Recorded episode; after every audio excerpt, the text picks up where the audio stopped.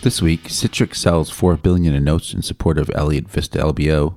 Hertz seeks reconsideration of post-petition interest decision. PREPA mediation team seeks filing of toggle plan within 60 days. Reorg publishes analysis of mall operator Pennsylvania REIT. Hello and welcome to the Reorg podcast, where we bring the latest developments in high yield distressed debt and bankruptcy. I'm David Zupkis. We'll be taking a short break from our deep dive segment this week, but we'll be back soon with more premium content. It's Friday, September 23rd.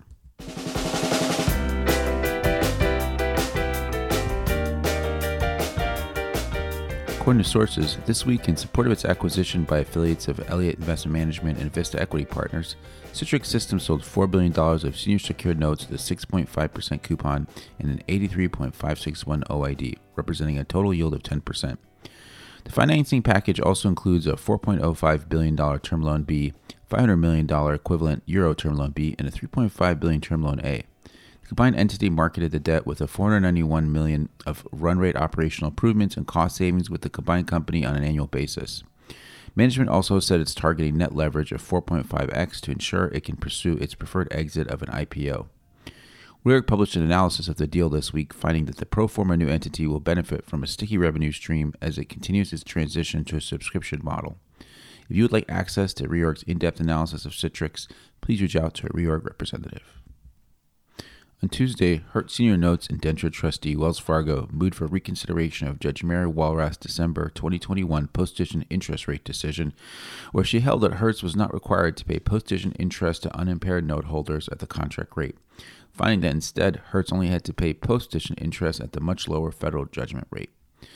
Wells argues that the bankruptcy court should revisit its opinion in light of the Ninth Circuit's recent reversal of a 2019 PG&E decision, holding that unimpaired unsecured creditors are not entitled to posted interest on their claims at the contractual default rate in a so-called solvent debtor case as a matter of law. Wells Fargo points out that instead of following the Ultra and EFH cases, which rejected the federal judgment rate cap for unimpaired creditors, Judge Walrath adopted Judge Montali's reasoning in PG&E and an earlier Ninth Circuit decision, concluding that in the case of a solvent debtor, the bankruptcy code provisions that govern post-petition interest provide for equal treatment of both impaired and unimpaired creditors, requiring payment of post-petition interest at the quote legal rate, which those courts equate with the federal judgment rate. The indentured trustee says that the Ninth Circuit has now eliminated the only two decisions Judge Walrath identified as supporting precedent and that her decision now stands in direct conflict with the Ninth Circuit on the issue, which the trustee says is the only court of appeals of decision that has directly addressed the issue. The PG&E reversal amounts to extraordinary circumstances, according to Wells Fargo, justifying reconsideration of Judge Walrath's post-petition interest ruling. On Thursday, the Puerto Rico Electric Power Authority, or PREPA, stated that it believes that prospects of a successful mediation of the various lien and claim disputes will be greatly enhanced if Judge Swain requires the Oversight Board to file a toggle plan within 60 days. Any such toggle plan, according to PREPA, should contemplate alternative plan treatment depending on the outcome of the primary lien and claim disputes, and that litigation of the lien and claim disputes would be conducted in conjunction with confirmation of the toggle plan. The mediation team has requested confirmation occur no later than June 2023. The initial PREPA mediation process concluded Saturday, September 16th, without an agreement, prompting the Oversight Board to file the proposed litigation schedule. Bondholders responded by filing motions seeking dismissal of the Title III case and the appointment of a receiver at PREPA. On Thursday, after President Joe Biden's declared Hurricane Fiona a major disaster of Puerto Rico, Biden authorized waiving local cost share requirements and set the federal government's cost share 100% for public assistance grants issued by FEMA to Puerto Rico related to Hurricane Fiona recovery efforts. The authorization covers rescue, debris removal, and work to reestablish essential services such as electric power and potable water service.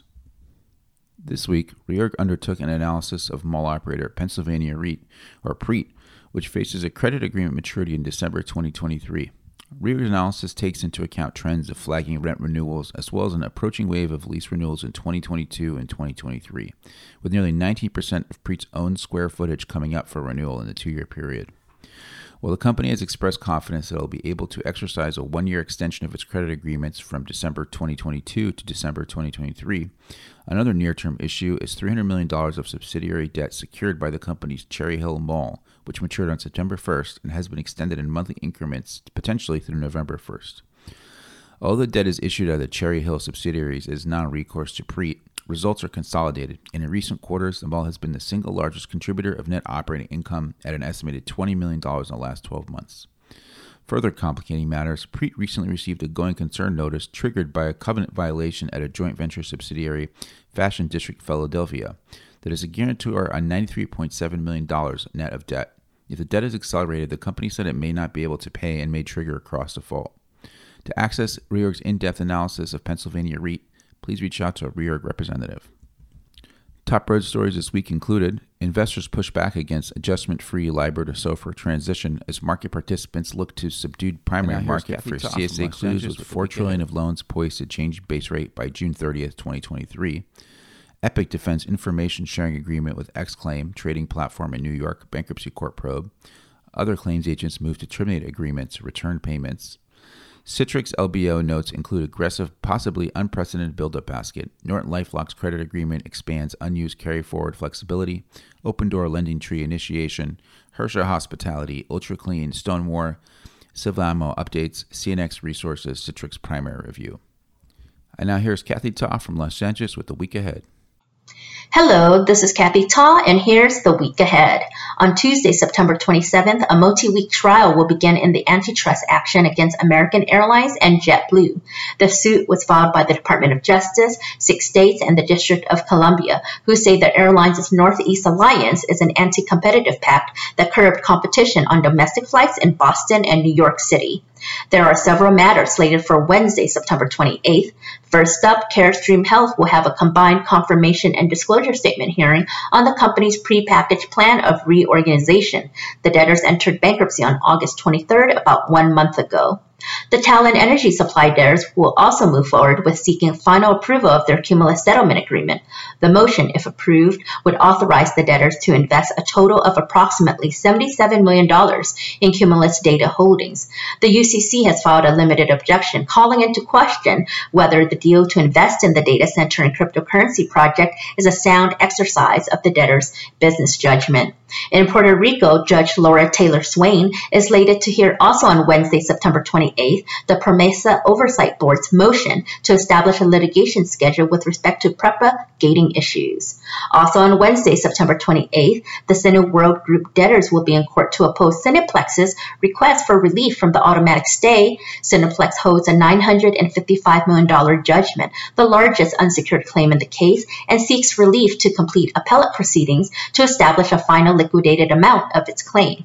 The endo debtors will also be in court on Wednesday for their second day hearing, although the debtors and the UCC have negotiated modifications to various first day orders. The UCC still has unresolved issues with respect to the debtors' cash management, critical vendors, customer programs, and employee wages motions.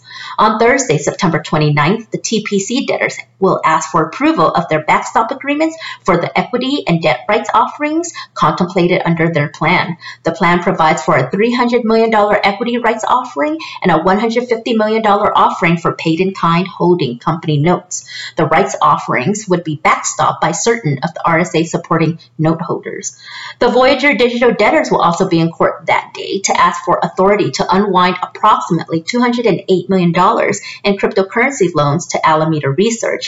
Specifically, if the motion is granted, the debtors would return Alameda's collateral, also in the form of crypto, and would receive back from Alameda the loaned coins.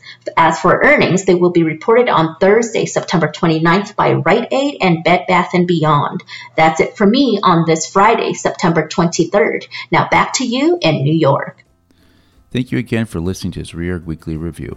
You can find all our podcasts on the reorg.com webinars and podcast page, as well as Spotify, iTunes, SoundCloud, and Amazon. Hope your families are healthy and safe. Have a great weekend. We'll see you next Friday.